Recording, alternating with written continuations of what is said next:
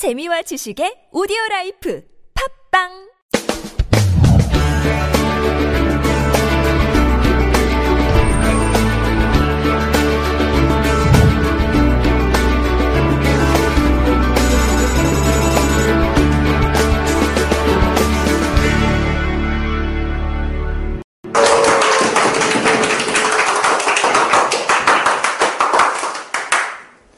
이 시간이 제일 즐거운 것 같아요. 아까 앞에 김 실장님이 강의하시면서 어버이날 그 딸이 써준 편지 이렇게 보고 감동받았다고 얘기했잖아요. 저는 어버이날 그 하루 전날 아들이, 아니 이틀 전날인가? 아들이 그러더라고요. 학교에서 이렇게 시키지 않습니까? 아들이 저한테 그러대요. 아빠, 왜? 혹시 어버이날 내가 쓴 편지가 집에 오거든. 아빠 혹시 섭섭해 하지 마. 그래, 왜? 그런 게 있어. 뭔데? 아, 섭섭해 하지 마, 일단. 그 어버이날 편지 왔습니다. 왔는데 어버이날 편지에 뭐라고 되어 있었는지 아십니까? 보통 어버이날 편지는 아빠, 엄마 이렇게 쓰잖아요. 엄마밖에 없더라고.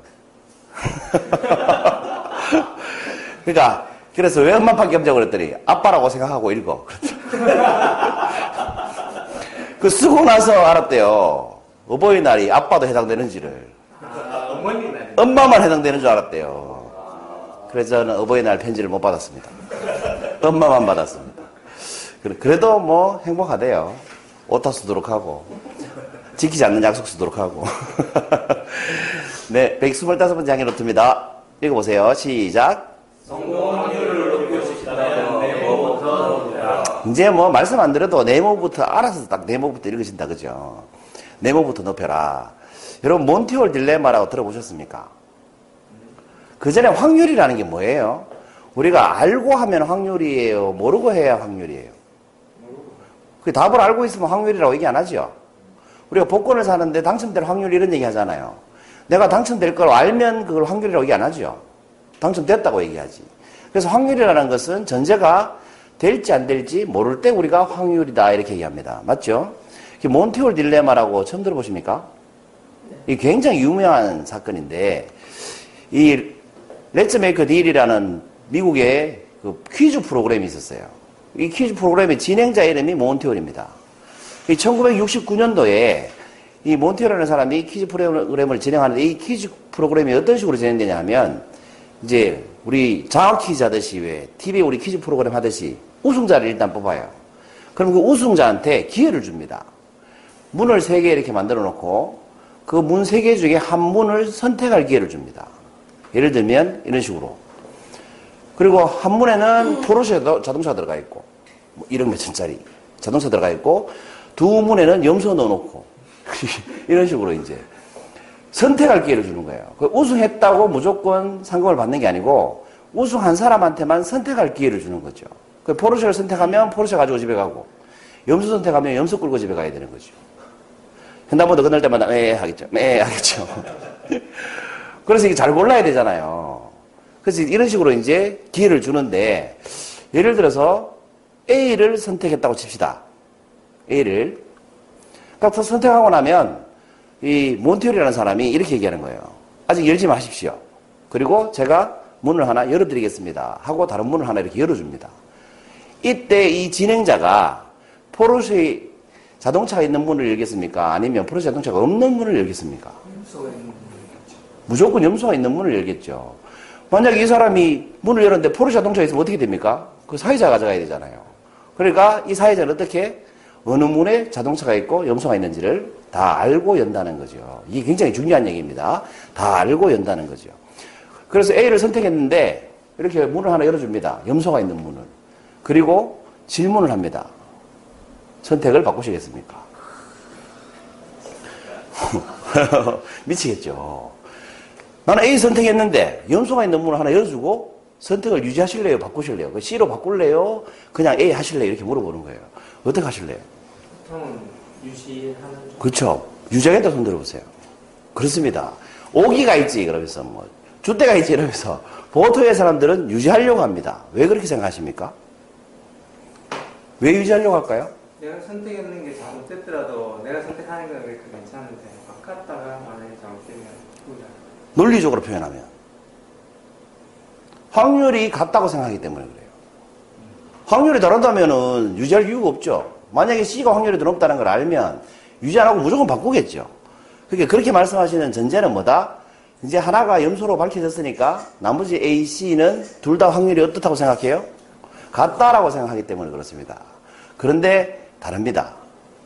유지하는 게 유리할까요? 아니면 C로 바꾸는 게 유리할까요? 실제로는 확률이 틀리다는 거죠. 이게 바로 몬티올 딜레마입니다. 왜 틀린지 이해가 안 되시죠? 그래서 이 몬티올 딜레마란 말이 왜 나왔냐면 이 퀴즈 쇼가 진행되고 난 다음에 미국 전역에 우리로 치면 뭐 MIT 뭐 포항공대 수학과 교수가 틀렸다라고 주장하고 막 반박하고 서로 할 정도로 논리적으로 굉장히 이게 논쟁이 됐던 소재입니다. A가 높다는 사람도 있고 B가 높다는 사람도 있고 똑같다는 사람도 있고 이렇게 막 논쟁이 거리가 됐던 거예요. 그 쉽게 말하면 수학자들조차도 이 확률에 대해서 제대로 알지를 못했다는 게 증명된 사건인 거예요. 확률에 대해서 제대로 모르고 있었다는 거지. 그 어쨌든 이걸 이제 몬티올 딜레마라고 하는데 A 해야 될지 C 해야 될지 모르겠다는 거죠. 자, 한번 따져볼게요. 처음 선택이 기회졌을 때, 기회가 주어졌을 때, 세 개 중에 하나 골라라고 그랬잖아요. 그러면 뭘 선택하든 당첨될 확률이 몇 분의 1입니까? 똑같이 3분의 1입니다. 그렇죠? 그런데 문이 하나 열렸을 때 당첨될 확률은 이렇게 생각하신다는 거죠. 2분의 1, 2분의 1이다. 이렇게 생각한다는 거죠. 근데 만약에 몬티홀이 자동차가 있는 문을 몰랐다면 확률은 반반이 맞습니다. 왜? 세 개 중에 하나 고를 게, 두 개 중에 하나 고를 걸로 바뀌었으니까. 몬티홀도 몰랐다면. 근데 몬티홀은 전제가 뭐예요? 어느 문에 자동차가 있는지를 알고 있었다는 거죠. 알고 있었으니까 확률이 어떻게 달라지느냐? 이렇게 달라진다는 겁니다. 3분의 1, 3분의 1, 3분의 1에서 이 3분의 1의 확률을 알고 있었죠. 그러니까 이 하나를 의도적으로 없앤 거죠. 제가 확률은 뭐라고 그랬어요? 아까 처음에?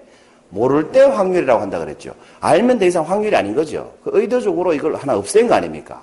그러면 이 없어진 확률은 어디로 간다? 몬티올은 자동차가 있는 문을 알았기 때문에 염소가 들어가 있는 문을 연 거예요. 그러면 자동차가 있을 확률이 높아져요, 낮아져요? 나머지 한 문이. 그 A 빼고 B, C 중에 하나의 문을 열었잖아요, 몬티올이. 지금 이해가 잘 안 되시죠? 그 이해가 안 되는 게 정상입니다. 그 A는, A는 그 참가자가 선택한 문이고, 몬티올은 B와 C 중에 하나를 골라야 되는데, 이 사람은 알죠. 어느 문에 자동차가 있는지를. 그러니까 의도적으로 하나를 없앴지 않습니까? 그러니까 이 확률은 사라지지 않는다는 거죠. 왜? 알고 있었던 걸 열었으니까.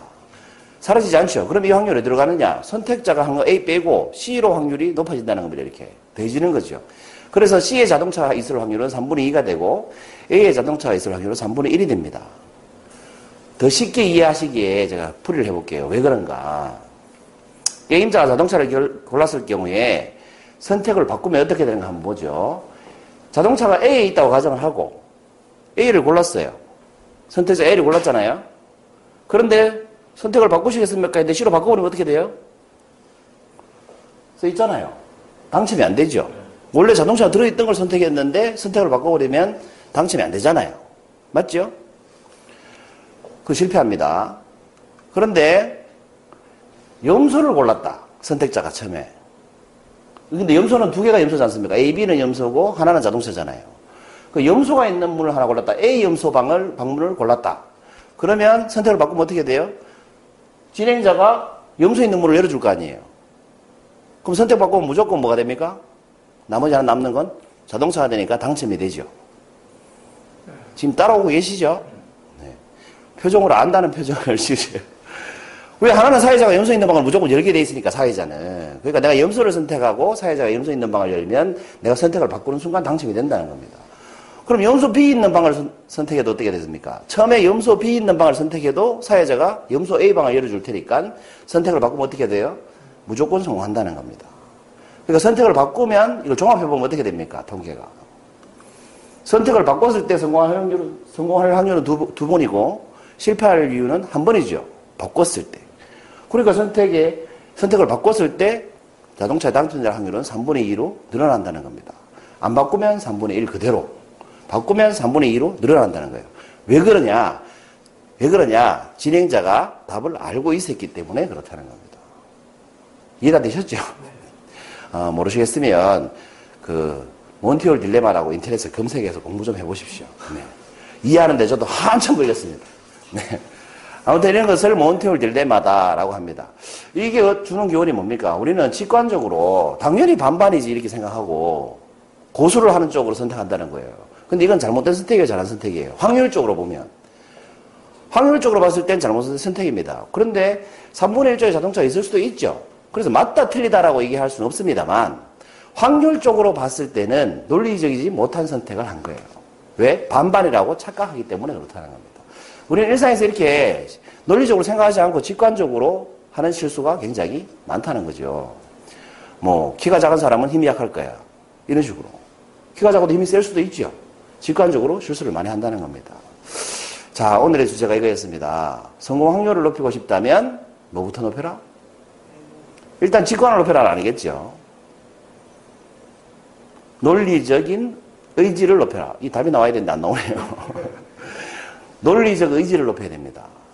그 논리력만 높이는 게 아니고 논리적으로 생각하려는 의지를 높여야 된다 이겁니다. 의지. 왜? 일단 성공하려는 의지가 있어야 되니까. 그런데 직관적인 의지만 높으면 무모한 시도를 많이 하게 되죠. 내가 장사하면 무조건 성공할 거야. 그래서 말아먹는 사람이 굉장히 많지 않습니까? 대한민국에서 여러분 식당 100개가 오픈하면 1년 내로 몇 개가 망합니까? 90개가 망합니다. 90%가 1년 내로 망합니다. 퇴직금 받아서 차리면. 그게 뭐라, 그게 왜 그래요? 논리적으로 성공 확률을 계산할 줄 모르기 때문에 그래요. 당연히 된다고 생각하기 때문에 그렇죠. 되는 집에 가서 보고 되니까 나도 하면 될 거다 이렇게 생각하는 거예요. 그래서 논리적 의지를 생각해야 되는데 의지만 논리적이지 않은 의지만 있으면 딱 망하기 좋은 겁니다. 그래서 논리적 의지부터 높여야 되는데 도박사의 오류라는 말 들어보셨어요? 좀더 이해를 돕기 위해서 말씀드리면 도박사의 오류라는 게 있습니다. 도박사의 오류가 뭐냐면 이게 룰렛을 하잖아요. 그럼 번호가 예를 들어서 뭐 20번까지 있다고 치면 여러분 7번에 나는 7자를 좋아하니까 7번에 돈을 걸었어요. 그런데 안 걸렸어요. 또 7번에 걸었어요. 안 걸렸어요. 번호가 20개예요. 한 20번 다 7번에 걸었어요. 안 걸렸어요. 그 도박사는 뭐라고 생각해요? 이제 7번이 나올 때가 됐어. 라고 계속 7번에 겁니다. 근데 여러분, 이제 7번에 나올 때가 됐다는 말은 7번에 나올 확률이 높아졌다는 뜻이죠. 그런데 맞습니까, 이 말이? 20번 돌려도 7번에 안 나왔으니까 7번 나올 확률이 높아졌다. 이 말이 맞나요? 안 맞다는 거지. 왜? 7번에 나올 확률은 언제나 20분의 1이라는 거죠. 100번을 하든 1000번을 하든 20분의 1이라는 거죠. 그런데 평균을 내면 한 만 번쯤 해서 평균 내면 비슷하게 나온다는 거예요. 그렇지만 실제로 그렇게 나오진 않는다는 거죠. 이게 바로 도박사의 오류입니다. 왜 이런 오류가 생깁니까? 읽어보세요. 룰렛은 과거를 기억하지 못한다. 룰렛은 어 저거 지난 판에 내가 10번 나왔으니까 이번에 7번 나올 차례 이렇게 기억하지 않는다는 거죠. 사람만 과거를 기억하죠. 계속, 계속 7번에 안 나왔으니까 이제 나올 때가 됐어. 사람만 과거를 기억한다는 거죠. 그래서 왜 이런 오류가 생기느냐? 룰렛은 과거를 기억할 거라고 착각하기 때문에 생기는 거예요. 이게 도박사의 오류. 내가 세 판 잃었으니까 이제 딸 때가 됐어. 우리 하도 치면 뭐라고 합니까? 굴뚝 옆에 앉아야 패가 잘 들었다. 그래서 굴뚝 옆에 앉아서 치려고 하고. 내가 세판 잃었으니까 이제 기립발이 올 때가 됐다 이러면서 어? 배팅을 더 세게 하고. 뭐 그러지 않습니까? 이게 바로 도박사의 오류라는 겁니다. 확률은 달라지지 않는데 높아진다고 착각한다는 거죠. 이걸 현실에 접목시켜보면, 이 도박사의 오류를 현실에 접목시켜보면 이런 식입니다. 의사가 이렇게 말을 한다면 여러분 수술하시겠습니까? 안 하시겠습니까?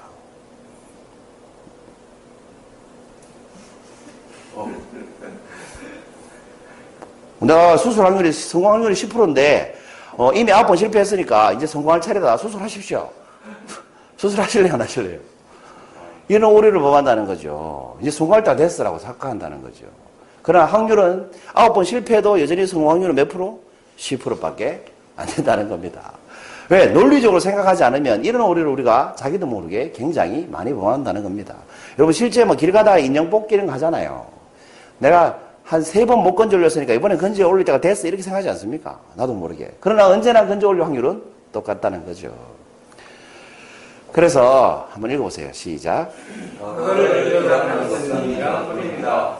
성공 확률은 운이 아니라 오직 우리의 논리적 의지로만 바꿀 수 있습니다.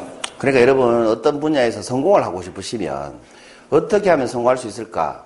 무조건 성공하고 싶다는 의지는 기본이겠죠. 근데 이 의지가 추상적이거나 직관적이기보다는 논리적 근거를 바탕으로 해야만 성공 확률이 높아진다는 겁니다. 그래서 어떤 새로운 일에 도전하고 성공하고 싶으실 때는 논리적으로 한번 판단할 수 있는 사고력을 기르셨으면 좋겠습니다. 125번째 행위는 어떻습니까? 감사합니다.